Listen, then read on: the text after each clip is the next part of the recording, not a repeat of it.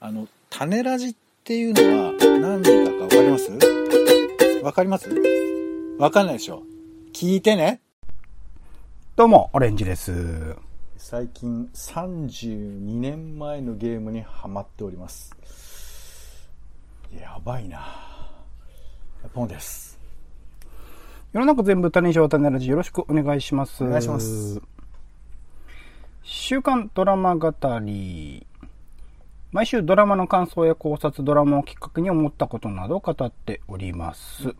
今回はちょっとですね、こえー色合いを変えて、ゲーム原作のドラマ、ドラマ原作のゲームについて考えてみようと思っております。おどういうことだ？まあ今、えっ、と、ゲームですね。えーテレビゲームもそうだし、スマホゲームもそうだし、いろんなコンピューターゲームもそうですね。いろんなゲームを原作にしたドラマ、ゲームを元にした映像化、アニメ化みたいなものがいろいろと作られていたりですね。逆にもともとドラマだったもの、もしくは、えー映画だったもの、アニメだったものみたいなものを、まあゲームに、えーしたというパターンというのがいろいろと出てきておりまして、で、まあそういう、どういうものがあったかな、みたいなことをちょっと振り返りつつ、なんかこれを、このゲームを原作、このゲームを元にしてドラマ作ったら面白いんじゃねとか、このドラマを元にしてゲーム考えたら面白いんじゃねみたいなことをちょっとね、えー、最終的に企画会議じゃないですけど、ちょっと考えてみれたら面白いんじゃないかなと思って、ちょっとピックアップをしてみました。で、そのきっかけっていうのは、まあ、先週ですね、えー、1週間前の種ラジでも、ポンさんのコーナーで紹介してもらった、変更というですね、台湾のホラーゲームがございまして、ちょうどそれの、え映画化、えゲームを映画化したものが、え7月かな？に公開、日本でも公開されて、え地元台湾では2019年かな？公開をされている作品ですけど、ちょうどまあそれを見てですね、それが僕も映画館で先週先週かな、えー見まして、結構これが面白くて、まあ、ホラーなんで結構怖かったりするんですけど、えーその映画も見てで、で、直前にですね、まあ、ポーさんから話も聞いていたので、ちょっとだけゲームをやってみて、えーその映画を見てみたら、なんかやっぱその世界観をちゃんと踏襲しつつ、あとはゲーム的な遊び方 2D のスクロールでこう動かすあのアクション系みたいなところをちゃんと活かした映像にもなっていたりとかして、あ、なるほど、こういうところ面白いなみたいなところありまして。で、その後ですね、えー実は2020年かな、えーこの変更という作品ドラマ化もされていて、まあ、映画については基本的にゲームの時代を描いたベースとしたあ映像化っていうところで映画は作られているんですけど、このドラマ、ネットフリックス制作のドラマについては、その世界から30年後を描いた話というところで、まあ、元々のそのゲームの世界、映画の世界とのかなりリンクする、まあ、その時代の、えー映画の中で、もしくはゲームの中で、えっ、と、謎になっていた、空白となっていた部分を、まあ、ドラマで埋めるみたいな作りになっておりまして、これも全10話かなえー、ありまして、で、8話か、ありまして、結構、面白かった。ちょっとドラマの作りとしてはね、いろいろと、なんかしつこいなとか、説明が過剰だなみたいなところはあったりしたんですけど、個人的にはかなり楽しんで見れたところもありまして、まあ、あの、ベースとなる、その、映画自体も、映画とかゲーム自体も、実際に台湾であった、まあ、国民党政権ですね。一個前の政権ですかね。時代の白色テロ時代というのを題材にしていて、まあ、当時における厳しい弾圧、まあ、独裁政権に元のね、厳しい弾圧、かなり監視が厳しかったり、えー本を読むのがね、えーいろいろな本、禁じら、禁書というものがかなり出てきていて、それを読んでいると逮捕されたり、えー最悪死刑になったりするという時代における物語だったりするので、なんかそこら辺の、現実も、えーまあ、学ぶ、学ぶというか、えー体感するような作品群になっているというところです。で、僕実はね、あの、クリアしたんですよ。変更。ゲームですね。ゲーム、ゲーム。結構、結構時間かかったんですけど。そう。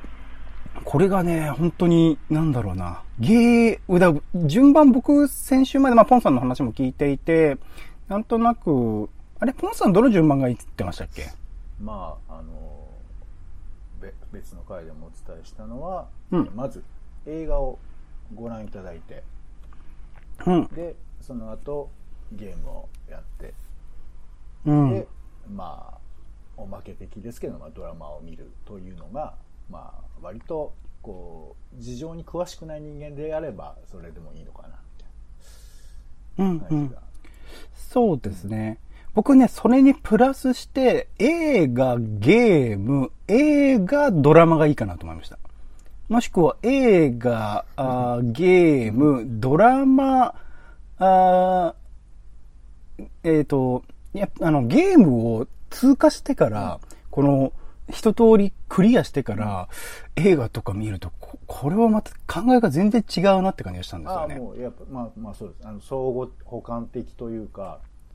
あのまあ多分ゲームやってても気がついたと思いますけどああの映画の要素、あれだったんだなっていうのはまあそうそうそうそう。でまあもちろんこれ時系列的には2017年にこのゲーム自体は出てますから、うん。まあ多分そのゲームを見やった人より映画見た人の方が断然多いとは思うんですけど実際は台湾では大ヒットしたんですもんね。これ映画、映画自体もね。まあその年の一番とかかな？うん。まあ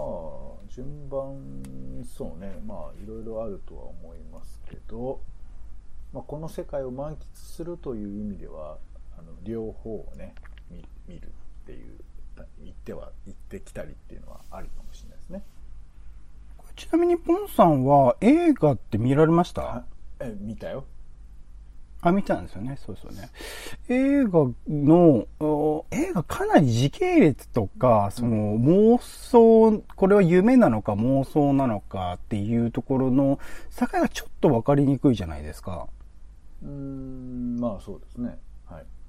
明確化されてないとか、こここは夢ですみたいなもちろん説明はないし、そこら辺かなりシームレスになっているし、まあ、全般的にその主人公の、まあ、精神世界なのかなっていうところを置きつつ、考えつつもなんか時々現実に戻ったりもするから、なんかそこら辺分かりにくいところあるんですけど、それがかなりそのゲームだと分かりやすいんですよね。だから、まあゲームを結構前提にしてるみたいなところはあるのかなと思っていて、ゲームだと明確に、あの、自分で操作して選択していくので、なんか、それこそ、あの、まあ、学校が舞台になっているので、とある教室の中を選択して入っていくと、えー、なんか、2回3回と入ってもなんか同じところに行かなかったりするんですよね。全然違うところに飛んでったりするみたいな。あの同じ道を通ったとしても、全然違うところに行くみたいなことが起きて、なんかそれはすごくこう、自分の 現実ではない脳内の話なのかなとか。あとは、かなり色合いとして、あのから、基本的にはダークな色合い、グレーで、はい、あの、モノクロがベースになっている色合いなんだけれども、いきなりカラフルな色合いの場所に出てきたりとか。なんかそこら辺の、映画ではちょっと分かりにくかった、その切り替え、現実と妄想の切り替えとか、あの、過去の話とね、現在の話の切り替えとかみたいなのが、比較的分かりやすい作りにゲームではなっていたので、そこら辺が、あのーやっぱゲームを通過したからこそ、お味わえるみたいなところは映画についてもあるので、可能であれば、この3つセットでね、体験すると、なかなかすごい体験をしたし、僕は映画先に見てましたけど、やっぱゲームを一通りクリアして、自分で選択を一応していくじゃないですかね。あの、選択肢を選択してたりとか、なんか謎解きをしたりとかっていうところを繰り返してって、その物語を追っていく。なんか一応そのエンディング、ゲームのエンディングについてもいくつかのパターンあるらしいんですけど、一通りのエンディングを迎えて、その物語を終えてからの考えを持っていくと、やっぱ映画に向かった時のその、多分ラ、ラストシーンの感動もまたこれ変わってくるだろうな、みたいなところはあったりするので、なんかこの、組み合わせというかね、ゲームと映像、映像映画化のセットのプロジェクトっていうのはすごくいいんじゃないかなと個人的には思ったりしたんですよね、これをきっかけに。なので、えー、そういうものをちょっと振り返りつつ、今までにどんなものがあったっけな、みたいなことをさらっと振り返りつつ、なんか僕たちなりのその企画、ゲームの映像、ドラマ化、ドラマのゲーム化みたいなところをちょっと後々考えていければなと思っております。で、過去にですね、なんか日本でもちょいちょい、その、えー、ゲームのドラマ化っていうのはあったらしくてですね、あの、これ僕全然知らなかったんで調べた限りなんですけど、2010年10月には、えっと、TBS 系で、黒氷龍が如く新章というドラマがありまして、まあ、言わずと知れた人気ゲームシリーズ龍が如くの、まあ、あの、連動企画としてのドラマ、あとは漫画とかもね、セットで、えー、プロジェクトとして描かれていたそうで、まあ、龍が如くはね、いかにもそのまあ、もともと新宿の、ヤクザの世界というか歌舞伎町の世界を描いているような、あーゲームでもあるので、まあ、極めて、あの、ゲーム化、ドラマ化はしやすいというか、まあ、なんかすごくいろんな過去のね、映画とかの要素、モチーフみたいなものを採用している作品でもあるので、すごく自然な流れだな、みたいな感じも思いますし、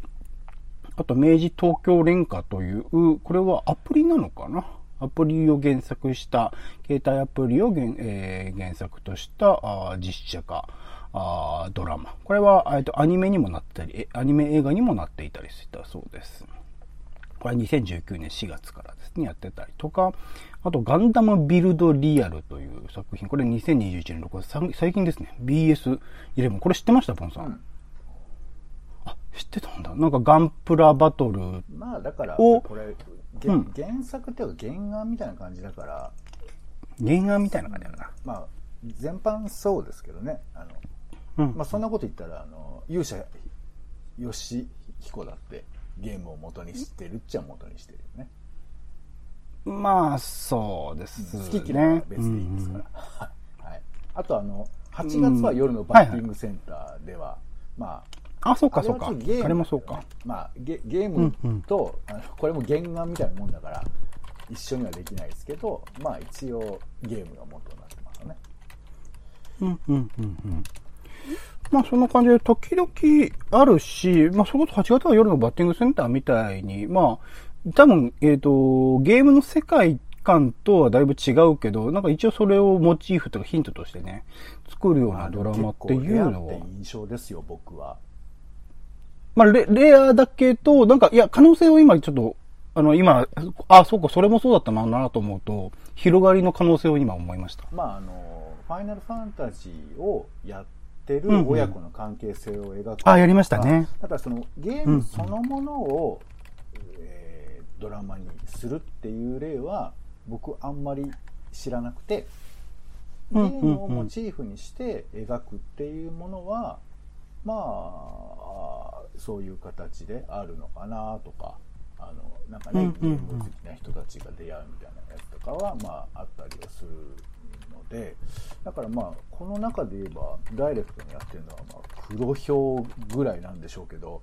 まあ、うん、そんなん言うても、みたいな感じは、ちょっとありましたね。海外で見るとね、ネットフリックス系とかでそれこそゲーム部分を動いてたりするので、そういうパターンもちょいちょい出てきているのかなとは思うんですけど、まあ逆パターンが多いかなと違ったのね。まあだからね、その、ドラゴンクエストがドラマ化とか、うんうん、スーパーマリオドラマ化とか、そういうんだったらまあなんか、おって思うけど、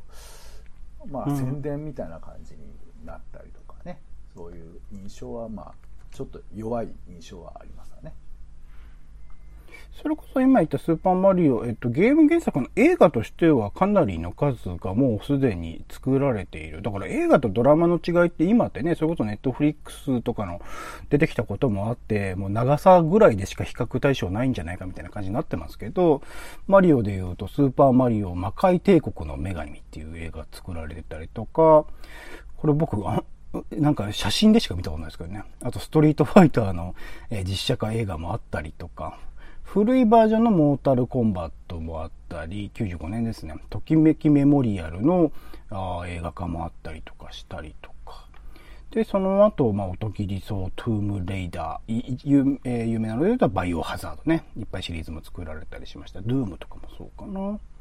サイレントヒルとかも作られてますし、日暮らしの中コロニーとか、鉄拳もありましたね。そういえばね、鉄拳の映画もありましたとか、バトルシップとかめちゃくちゃでかい、えー、ハリウッド超大作になってましたよね、とか。逆日本で言うと逆転裁判もやっていたし、とか、えー、妖怪ウォッチもやっていたりとかっていう感じで、で、最近で言うと、えー、名探偵ピカチュウね。えー、まあ、ポケモンですよ。ポケモンシリーズをベースとした実写の映画、ソニック・ザ・ムービー、ソニック・ザ・ヘッジホックをベースとしたあ映画、モンスター・ハンター・モータル・コンバットと。まあ、ずっと90年代からですね、作られ続けているものがあったりします。この中でなんかポンさん記憶に残ってなります？ゲーム原作の映画。あんまりどれも面白くないよね、基本的にね。基本的にそうですね。面白かったのは名探偵ピカチュウぐらいですね、最近の。まあ、で、多分、まあそのドラマは、あの、まあほら、ざっと見ると思いますけど、やっぱファンタジーな世界とか、SF の世界をやっぱりゲームの場合多いから、それをこう連続ドラマみたいなものにするのはなかなか大変で、まあ1回の映画で、で、あとまあ権利関係もちょっとあると思うんですよね。地上波で流すみたいなそういう風なドラマ作りとゲームの、うん、まあいわゆる商品との組み合わせみたいなのがちょっと食い合わせが悪いみたいなところもあってまあ映画ならってことですけど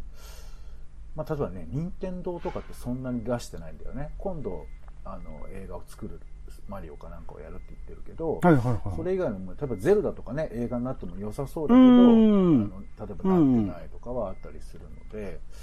まあ、あとこれ大多数はやっぱハリウッドですよね。その本当にゲームを作ってんだね。感じだとすると。で作れるのはみたいなのに近いかもしれない、ね、大体はあって感じになるっていうのはあのありますよね。まあ。日本の特にね、ゲームだったりするとね、日本を舞台にしてたりすると、ね、バイオハザードこうだったっけとかね、なんかそういうのありますけどね。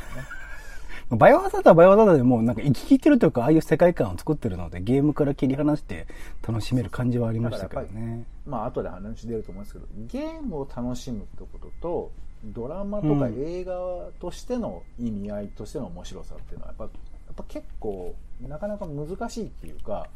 だから、うん、あの変更ね、も映画版とゲーム版で、やっぱその見せ方っていうのが、やっぱ基本的には違うよなっていうか、あの何で引っ張っていくかみたいなところを、やっぱりこう、ね、えー、変えなきゃいけないから、ミステリー要素っていうものとかを軸にしていくとか、なんかそういうところは、うん、あのね、意図的にこの情報を隠すとか、なんかそういうところは、まあ、ゲームも結構映画的ではあるとは思うんですけど、強くそういうことを感じたので、うん、この辺ゲームと映像作品の食い合わせっていうのはどうかなっていうのはねなかなか思ったりしますけどね。変更についてはそうですね。元のゲームからしてかなり映画的ではあった。もちろんそこの映画化を狙っていたという話ではないんだろうけれども、ベースなら現実があって、それを元としてかなりセリフにも現実、今、え、ー、と、過去の歴史を入れ込んでいたりするので、なんかそこら辺は、あの、すごく、言っては作りやすいゲームでもあったのかなっていう感じはありますかね。とはまあね、ちょっと違いますけど、ゲーム世界みたいなものを映画化したパターンで言うと、All You Need Is Kill 何回も何回も死んでも生き返るみたいのであったりとか、ゲーム世界に入り込むレディープレイヤー1。で、最近で言うとフリーガイというですね、ゲーム世界におけるモブキャラが主役になる映画みたいなものもあったりとかしたりとかして、まあいろいろとゲームを映画化、映像化するっていうことは、あ模索が続いているのかなと思います。ちなみにフリーガイもめちゃくちゃ面白かったですね。もうちょっとなんかゲームの世界をちゃんと映画として最初に描いてくれたらよかったのになとも思いましたけど、結構、なんか早めに 現実にオーバーラップしちゃうんで、なかなかあれでしたけど、まあまあまあ面白いものだったりします。で、えー、まあゲーム原作のアニメもいろいろありましたし、最近、そのドラマ原作のゲーム、えー、ちょっとあれです、逆の話ですけど、ドラマをベースとしたゲームみたいなものも、なんか日本ではそんなにないのかな？アプリ、スマホアプリレベルで、スペックっていうドラマの、なんか、あスマホアプリ化みたいなのもあったりとか、最近で言うと桜の塔というね、えドラマのコンピューターゲーム、RPG ゲームみたいなものもあったりとかっていう感じで、ちょいちょいすごくライトなゲームが日本では作られている。まあ、番でもまあここ、番宣ですね。番宣目的で、えー多分発売、えーと、放送開始タイミングぐらいでポッと出すぐらいの感じなんだろうな。で、めちゃくちゃ予算もすごい少ないだろうし、みたいな感じのゲームがちょいちょい使われて、でも、まあでも調べてみるともしかしたら過去のね、人気、でも半沢直樹のゲームとかはなんか非公式のやつしかなかったりしたんで、そんなにこう、なんだろう、ゲー、ドラマに合わせてゲーム作るみたいなものが日本国内では、あの、流行ってないのかなっていう感じはしますかね。あのー僕はなんかプロ、うん、はいはい。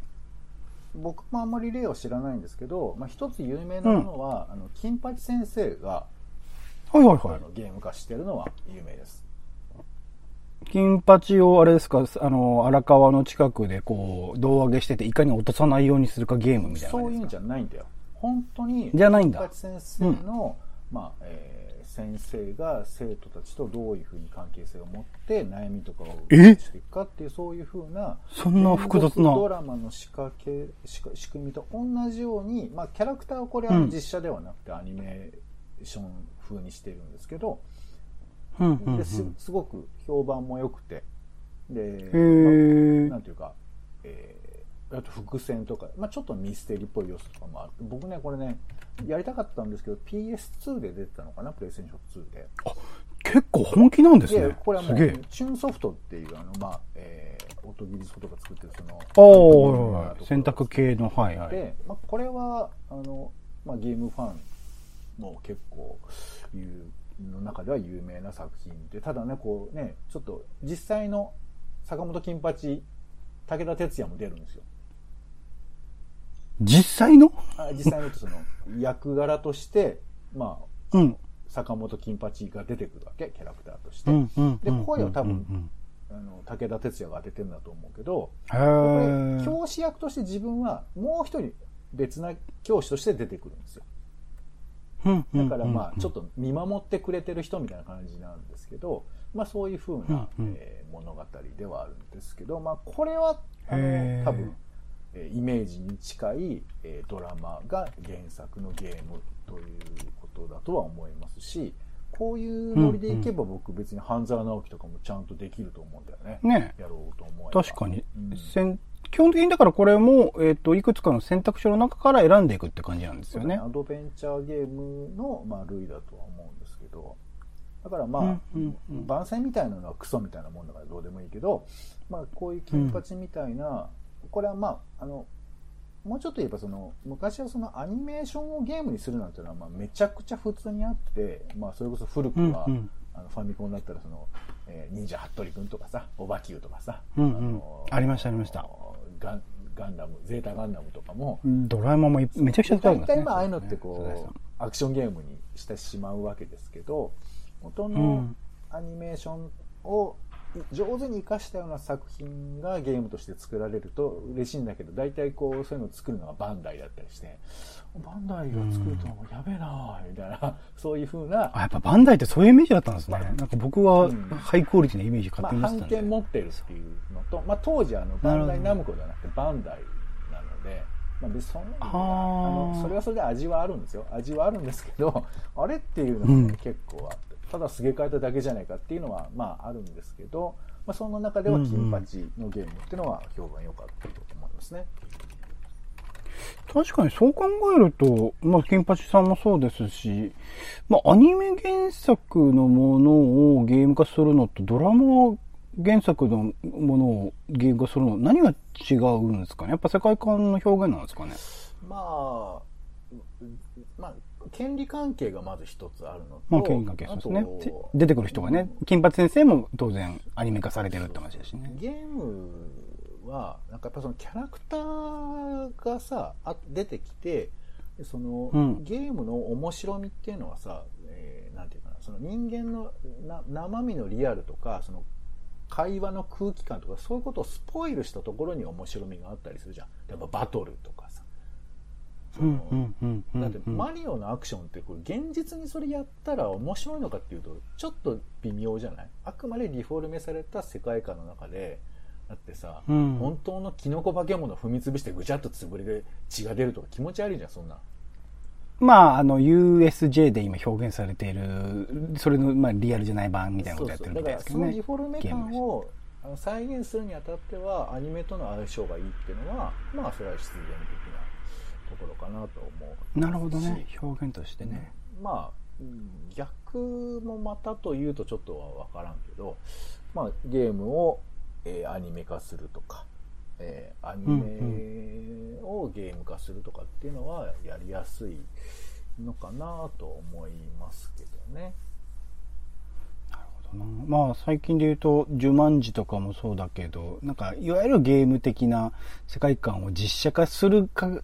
からこそ、その動きの秒みたいな。いきなり死んでビューンってこう天天にこう登っていってすぐ戻ってくるみたいなのとか表現はあったりしますけどね。ム表現はなんかそこら辺、コミックとしての面白さっていうかなんかこう、うんうんうんね、笑えちゃうというかさなんかそういう感じとか、最近はバーチャルリアリティみたいな、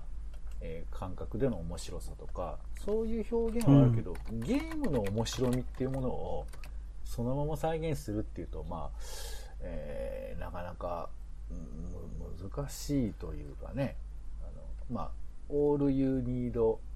Is Kill」Is Kill がまあ比較的とは思いますけどあれも見ててあこういう概念を何か現実に紐づけるみたいなところでの面白さだと思うからゲームのその、インタラクティブとかあのナラティブな自分の世界を作っていくみたいな面白みとはまあちょっと違いますよね。うん、うん、うん、うん。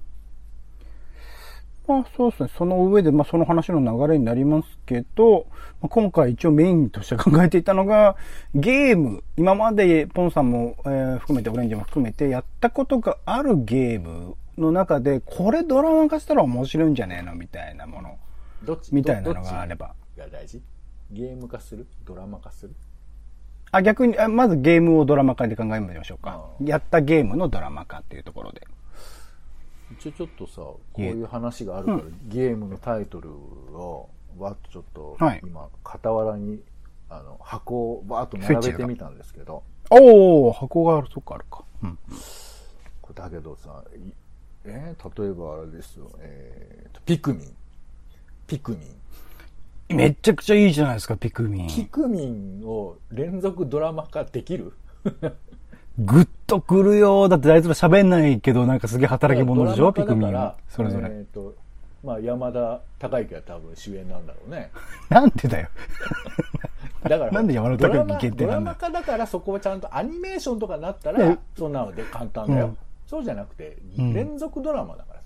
月9とかでやるとか、まあ、じゃあ深テレ東の深夜でもいいや。テレ東の深夜にやるとなったらどうするかじゃないですか。多分 着ぐるみの頭からピッてこういや、まあ、なんか花みたいなのが出てるとかさ。あと、えーマリオカート。あー、なるほどね。まあ、えっと、それこそピクサーの、えっと、カーズとかもね、ゲーム化されてたりしましたアニね。メじゃない。っていう逆で考える。だから。えっ、とね主演そうだな。誰だろうな。江口洋介にやってもらおうか江口洋介が毎回レースマリオですよね。レースで主演ってマリオですよね。マですよ。ひげをつけてもらってで毎回レースを一しあのそのコースをし回ることで人生の教訓みたいなのを得得るっていうそういうマリオカート。リアルはむずいよね、ほんま毎回ね。えーそれからね、えーっと、大乱闘スマッシュブラザーズ。こんなんできるわけないと思う。けど、これを、あの、翻案つうの？なんかこう、解釈変えてみたら、様々なドラマの主演を全部集めて、学園ものにするみたいな、そういうのはできるかもしれないよね。ちょっとジャンプ的な感じですね。ジャンプパワーでしたっけ？ジャンプフォースか半。沢直。樹と、えーっと、ガリレオが対決するみたいな。うん難しいな何を言ってるの？なんかそういうわけがわからないところをずっとやるってのはどうですか？なんかえっと、今ね、ゲーム原作のドラマ化の企画なんだで、ゲーム逆のパターンスマブラですよテレビ界のスマブラをやるとかねあテレビ界のスマブラをやるあとそれゲーム原作でも何でもねえじゃねえか。いやいやそれ、ぐらいしないとドラマの。あと、メタルギアソリッド。これはなんか映画化の話もね、ちょいちょい出たりして出てましたよね。はいはいはい。さこれを連続ドラマ化するとして、どうやろうか。うんうんだうん。まずさ、これでもなんかいくらでもやりようありそうな気しますけどね。もっとなんか、ああいうスケールでは難しいかもしれないけど、嘘っぽくなっちゃうから。なんか日本人で普通に、あの、誰かから追われているドラマとかってできそうじゃないですか。いかにして隠れるかみたいな。あそっちにフォーカスするそれともこの世界観をそのままを表現する方に行くどうどうするで、日本でドラマ化って考えちゃうと、やっぱそれがチープになっちゃう感じがするんですよね、どうしてもね。その世界観の表現として。たのも基本的にねあのかなりの CG 技術がないとしょうもないしこうメタルギアソリッドだってさ、なんか3人がこう何？こう迷彩服でさ小さい牢屋みたいなところでずっと喋る会話劇みたいになっちゃったらさ、まあ、面白くないもうんんね、うん。そうですね。確まあ、この辺がねその多分メタルギアももともとはすごくこうシンプルな 2D ゲームだったりしてましたけどそのゲームってさ、あの見た目がしょぼくてもその世界観に脳みそが合わせていけば許容できるわけだけど生身の人間が出てくるドラマとなってくると、ちょっとそれ、まあ、だから舞台とかはありえんのかな？舞台というかそういう方向性で。演劇ってこと？演劇的な感覚で見見るなら想像力で保管してくださいってことだけど、まあでも難しいよね。えっ、とそれかからね、えーここれ知ってますかね？デッドスペースっていう、ほいや知らないです。ホラー系の、まあ、これはもともとバイオハザードが好きな人が作ったと言われてる、宇宙船ね。宇宙船の中で、まあ、怪物が現れる中で、えー生き抜くみたいな。今度ね、えーリメイクというかそのリマスターみたいな感じでまた、えー PS5 かなんか出ると思うんですけどデッドスペースっていうシリーズがあるんですけどうんうん。これもまあバイオハザードみたいなもんなんでやろうと思えば作れそうだけどでもこれも日本でドラマ化するのは大変だろうねおそらくねうーん、そうね。じ、なんかそういう、そうね、そうね。なんだろうね。なんでしょうね。この、日本に置き換えるとすげえ一気にダメそうな感じがしてしまうっていうのは、なかなか悩ましいところでありますよね。えーとあとまあメトロイドとかねありますけどこれもまああの世界観そのものをまあやることはできそうな感じはしますけどね今それこそこの前のメトロイドのね、宣伝映像とかめちゃくちゃかっこよかったですからね。そうまああれとかやるとだったらできるかもしれないよねうん。はい、まあそんな感じかなであとまあねあの本当にアクションものとかだったらまああのファイナルファイトとかねちょっと古いですけどはいはいはいはい。あ、それこそあれじゃないですか、なんだっけ？なんとかくん。熱血紅白によくないや、違う。えー、っと、よくあれでドッジボールとかもやるやつ。あ国尾くんゲームで。国尾くん。なんで違ってやれたの？国尾くんね国尾くんは国尾くん絶対いけるじゃないですかドラマ化してたと思いますよおそらくあ、してるのか。まあもう。全然面白くなかったけど俺の記憶で確かにまあ、でもその後のね、それこそワーストなり、その、いろいろと不良もののドラマにもしかしたら影響が、映画か、影響を与えてるかもしれないですね。だからねやっぱその、まあ、変更を今回はベースにね話をしてるわけですけど、はいはい。やっぱその、うん。ゲームのエッセンスを大切にしながらあのドラマ化するとかっていうのは、まあ、なかなかむ、難しいというかやっぱまあそもそも違うものだからなんかどこかにフォーカスをしないと、あのなんていうか丸々移植するってなんか変更はたまたまできたけどあんまりベストじゃない気もするよねこういうところ、うん。ゲームのここの魅力を使ってみたいな感じ。多分そのメタルギアだったら、えー相手から隠れるっていう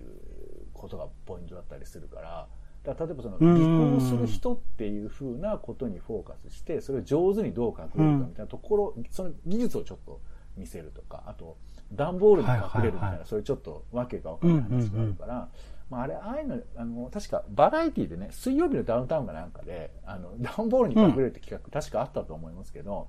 ありました、ありました。バラはいエテ。ィ的商店な、ね街でね扱いではあるから、まあ、ドラマにねどうするにはまあでもメタルギアはもうもはやそういう魅力だけではないっていう感じもありますけどね。なんか、ゲームの、うんこう、あの、どこを引っ張ってくるかっていうのを考えないと、うんとは思いますけど、なんかありますか？オレンさん、この、このゲームをドラマ化したい。それこそ僕好きなのサッカーゲームなんでね。サッカーゲーム、FIFA とかウィーニングイレブンとかやってくれたらいいなとは思うんですけど結局それ、それは、なんて言うんだろう。現実世界のサッカーの投影なので、だ俺が作った最強チームを育てていくみたいな感じの映像化っていうのはできるかもしれないけど、それはもうやったらそのまんまその J リーグとかね、えー、ウウェファのそれぞれのリーグの話になっちゃうんで、なんかそういうのは e できなくはないかなと思いのますね。物語とかはきっとできるよね。今。あとまあ、8月は夜のの、あの、パターンでサッカーゲームバージョンっていうのは全然できるとは思いますかね。もう、じゃあ普通のサッカー漫画やりゃいいじゃん。その、なんかわかんないけど、ゲームを介するというかさ。まあ、ゲームならではのその操作感みたいなこと、さっきの話じゃないですけど、操作感みたいなものがこう表現されていたりすると、あとは、その、まあ、ゲームウィーニングイレブンとかだと、デフォルトのチームでミランダとかね、なんか、こうカストロとかね、なんか特徴のある名前のキャラクターがいたりするんですよ。あの、チーム始めた当初の、あんま強くないチームですよ。なんかそういうの、それこそ、えっと、昔のパワープロじゃなくて、えっと、一個前の、ダビスタか？ダビスタじゃねえや。ダビスタは競馬だ。野球ゲームで言うと、ピノとかね。みたいな、ああいうキャラクターとか出てくると、もしかしたら嬉しいかもしれないですけどね。スポーツゲーム。ファミリースタジアムのことなのかな？いや、だからまあ、ファミスタ、ファミスタ、そうだ。ファンサービスっていう意味ではまあわかりますけどねだからまあファンサービスはまあいいんじゃないの？それはそれでねうん、うん。まあけだからね、あのーモモチーフにするっていう意味では e スポーツのドラマは多分もうあるんじゃないかと思いますけど e スポーツものってのはまあおそらくうん。もうちょっとしたら少し増えてくるんじゃないのかな？そのバトルその、なんだろう、プレイしていて、いつの間にかこう、ゲームの中入り込んでるみたいな話とかは面白そうですけどね。またゲーム画面をうん。ドラマの主軸に持ってくるっていうのが今までのドラマの考え方だと結構苦しいような気はするんですよ。やっぱり人間うんうんうんのこうね機微というかそういうものがものが面白いわけでフォーマットの決まった中でキャラクターが動くってだから今でもさ e スポーツの対戦画面とか見てて面白がれるのってやっぱこう知ってる人だったりねやっぱこうい一定の世代以下じゃないと難しいと思うんですよね。うん。まあ、加山雄三さんとか別ですけど、だから、う ん鈴木史郎さんとかね。うんそうまあ、そういうのはあるとは思いますけどじゃあ逆の話もしますか？ああ、考えてみましょうか。はい。えー、ドラマ原作のゲーム企画というところで、これなんかまあ、過去のドラマとか含めちゃうとあまり広すぎるんで、基本その今期見てるドラマとかをベースに考えられればなと思ってはいたんですが、パッと今思い浮かぶのあります？ポンさん。まあ過去のでもいいです。まあそうね。まあなかなかこういうの難しいけど、まあ、例えばあれじゃない？あのー今だったらインターネットと接続できるからさ無限にできるっていう意味では、あのーうん。孤独のグルメをやればいいんじゃない？このグルメをどうやるの？孤独ゲーム。のグルメえ？をなんか出てきた時に、心の声を、うん。あの自分でこう作っていくわけよ。はいこれ、はいはいはい。これこれ俺の大好きなものばっかりみたいなでいくつか選択肢があってでそれを選んでいってでこうなんていうか心地味だその地味だな盛。り上がりがこう上がっていくのをチェックして最後に、えー、とこれ音楽とセットにして一通り自分で確認するみたいな。なるほどね。一通りの流れをね。であのちゃんと音リズムゲーの感覚よ音ね。入れるタイミング、ここからギターが、でんでんでんでんでんとか入るみたいな、そう、あそこのシーンだけ編集して作れるっていうゲームとかどうかな。なるほどね。パズルゲームの要素もありますよね。ここでちゃんとタイミング合わせるとパーみたいな。カッションは生で入れられるの、入れられ、入れられるとかさ。あのなるほどねそういう感じのやつ。くすみさんがコメントしてくれるやつね。採点してくれるやつね。そうね、最後に、トゥルルルルルっつって、なんか出る。まあ、うん、そうね。だからそういう、なんていうか、ちょっと新しいゲーム。あの、競うっていうか、燃えるっていうゲームみたいな。そういうのとかをなるほどななと思いますね。なるほど。それで言うと、まあ、茶道とかね、サウナの話とかも、そのサウナに入ってる時間とか、水風呂に入る時間とかの組み合わせとかで、いかにして整うか、あ、整わなかったみたいなゲームっていうのは簡単、あの、ライトなやつでできそうですよね。なんかでも、そうなってくると、ね、もう薄いスマホゲームになっちゃうんだよね、なんか。やっぱりそうですね。結局その今までの日本のドラマのゲーム化におけるのが大体薄いスマホゲームなのは、そういうところもあったりするのかな変と更みたいなその裏に重厚なストーリーと歴史がこう、敷かれてるようなドラマ。それこそでも、やっぱそういうのだと古いドラマ、昔のドラマになってくるのかななんかあります？昔のでもいいですけど。僕、あとは、だから箱詰めとかはね、今やってるので言うと、あのー交番ものだったりするので、いろんな要素あるじゃないですか。事件解決もあるし、街の人の相談に乗って向かうもあるし、張り込みとかもあるし、いろんな警察のドラマ、それこそ現場に近いところが描かれてたりするので、まあこれ漫画原作ですけどね。だから極めて、そのゲーム化はしやすいだろうなとは思いますけどね。選択してもいいし、アクションで追っかけるでもいいし、あの、ピストルで撃つみたいなものもやってもいいかもしれないし、みたいなところで言うと、シューティング系ね。とかで言うと、すごいパターンありそうだなとも思ったりするし、あと、ただ離婚してないだけとかだったらば、一回人を殺してしまった先のいかにしてこう、そこで追われるところから開始していくかっていうのは、かなりゲーム要素が高いし、そこから先どういう展開になっていくのかなっていうところも含めて、引っ張りやすいのかなみたいなところは思ったりしますけどね。まあ、なんだろうね。もう一つは、あの、ゲームクリエイターがやる気になるかっていうところもあるよね。うんうんうんうんうんうん。の、別にいいけどさ、なんかすでに作られた物語をゲームに再構成するっていう、まあ、仕事なら致し方なくやるかもしれないけど、面白いのかっていうことよね、作り手が。確かにね、それはあるかもしれないな。だから、そんな予算も割かれないだろうし。うんまあまあ、あとね、大体その、今の話だとドキュメン、あアドベンチャーゲームみたいなパターンになっていくとすると、なんか、そんな不自由なさ、まあ別にしょうがない。ドラマはね、あの時間軸で進んでいく物語だからそれはしょうがないんですけど、インタラクティブかつ、ね、そのゲーム操作側がゲームを盛り上げていくものと、ドラマとだと違うからね、筋があったりすると、じゃあオリジナルでやるわって思うだろうし、ま、まあ、もっと言うならば、アドベンチャーゲームはあんま売れてないんですよ。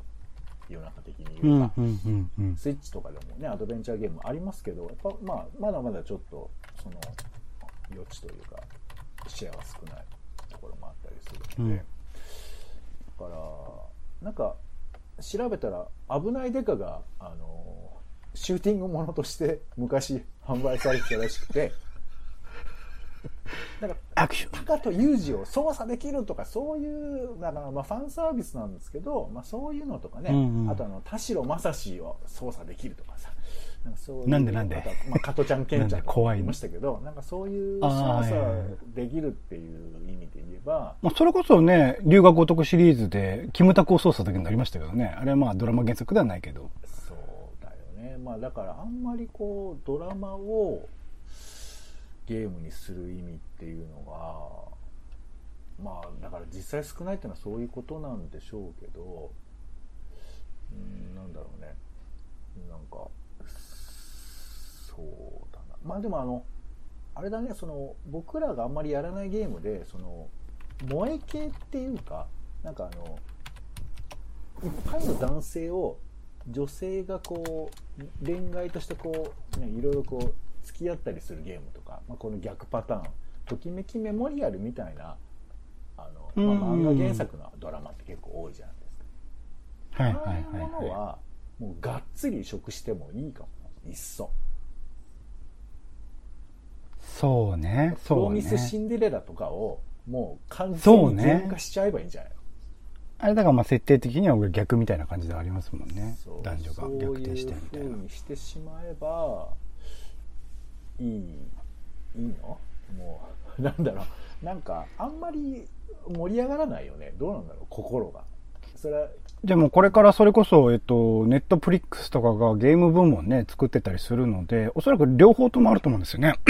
ゲームの、えー映画化もあるし、映画のゲーム化、ドラマのゲゲーム化も多分、両方ネットフリックスとかをやろうとしているところはあると思うので、だからまあ、まあそれこそ僕ぼあと、あの、ネットフリックスは結構ゲームを原作にしたアニメとか映画とかいっぱい作ってるんですね、すでに。すでにやってんですよね、そうそうそう悪魔。城ドラキュラっていうのも、これ、あのうんゲームとして有名ですけど、これもアニメーション化してたりするんですよね、連続アニメとして。だからまあ、そういう意味では、まあ、IP の活用というか、ね、有名なキャラクター、人気のものを使う、キャッスルバニアとかっていう多分名前で出てるけど、ああ、そうかそうか、あれか。なんかそういうのはあるけどね。まあでも、こちとらさ、面白いドラマ、面白いゲームがやりたいだけの話で、別にその、まあ、あれが動いてほしいとかありますけどね。ないことはないけど、なんだろうね。この辺ちょっと僕はやや原理主義的なところがあって、どうせやるならってのはありますけどね。アニメーションとかで。僕でもやっぱり一番最初に話した変更のその相互補完におけるそれぞれの作品がさらに際立つみたいな作りっていうのが、あ、これでできるんだなみたいなところは思ったので、やればなんかできる作品いくらでもあるよ。それこそ一つのゲーム作るにもね、それぞれ作ってるクリエイそれこそ小島秀夫さんとか有名ですけど、いろんな映画とかいろんなドラマ、いろんなアニメとかの影響を、まあ作品の中に集約してるっていうところも、集約っていうかまあ、影響が反映されている部分もあるっていうところは多分にあると思うので、なんかそういうのは、やってくれるといいんだけどなみたいな。ゲームの中ではあんまりこう、その歴史とか背景みたいなの説明しちゃうと説明臭くなっちゃうから省いてるけど、実はこういうとこあったんだよね、みたいなものを、なんか映像化する中ですくい取ってもらえたりとか、逆にドラマの中では、なんかあえて描かなかった部分、もうちょっとこう細かく表現したかったんだよね、みたいなところをなんかゲームの中でそれをエンターテインメント性としてこう、評価できていると、すごくいいんだけどなみたいなのは思っちゃうんですけどねま。あもしかしたら作品としてどうこうではなくてやっぱ作り方の方に問題があってだから今度、任天堂ががっつり映画作りに噛んでるハリウッドの作品できるらしいですけどこれは多分やっぱ任天堂が世界観ちゃんとあの宮本さんとかが関わって作るって話ですからそういうものだと結構満足度の高い作品きるのかもしれないよねもしかしたら。うんでそれはいっぱい今までその、なんかよくわかんないそのね、ドラゴンボールをハリウッド化みたいな感じの、あの、課題がそのまま浮き彫りになってるから僕らは信用してないだけのことで、もしかしたら、あの、作り方が良くなればいいものができるのかもしれないですよね。任天堂取締役会に怪盗グルーのプロデューサーが入ったんですね。すげえ。まあまあ、あの、任天堂はね、それこそやっぱその IP 活用イルミネーション考えてるし、映画っていうことも、まあ、事業としてやっていこうって話もありますし、まあ、ちなみに動物の森ってのは映画化されてるんですけどね、アニメーションですけどね。あ、そうなんだ。結構前ですか？ちょっと前かな、2000うーん。まあ、まあでも俺としてはね、月曜9時のドラマがゲームになるとか、うんそういう風なゲ、その、そこがゲームを原作にしてるとか、そういうのとかね、見たいし、多分それはおそらく今のゲーム分野で考えたら、まあファンタジーとか SF とかが多いと思うんで、それを、だからね、勇者ヨシヒコじゃない形でドラクエ本気で、あの、ドラマとか作ってよとかって思っちゃうよね。本域でね。そうね。それは、まあ、それやったら Your Story になっちゃったんじゃないですか？いやいやあれは CG じゃないですか。うん。だからちゃんとあの世界観を再現するっていうことを徹底的にやるっていうことは、まあ、それ、ゲームの魅力とはまた別ですけど、ね、まあ、うん大の大冒険ってでも一応ああるにはありますから、まあ、あ、そうですね。そうですね。そでそううかそ。れを、まあ、できたら実写でやれるもんならやってみろっていう気はするよね。うん、うん、うん、うん。ね、うんあの一応そういう例はあるにはあるわけですからうん忘れたタイトルをあのどんどん首切られるドラマあったじゃん首切られるドラマ？半沢直樹じゃなくて？なんだ？海外の。えっと、忘れちゃった。あの、そうちょちょちょちょ、あの、なんだっけ。もう全然思い出せないよ。あれですよ。何系だ？ろえうあるんだ。うんえーじゃあ知ってるやつ、えっ、と、あれよ。この名前を思い出せないっていうな時間はもったいないので、まあいいですけど、あの、チェルノブイリとか作ったかところがやった、えーあれですよ。あー、えっ、と、ゲームオブザスローンズ。ゲームオブスローンズね。ああいううん勢いでドラクエやってみろというのもあります、なるほどね。そうですね。えゲソロのところとかもいろいろとまた、えっ、と、それでウィッチャーとかも、えっ、と、映画化するしとかっていうので言うと、あ、ドラマか。ドラマ化するんだ、あれも。ネットフリックスとか含めていろいろと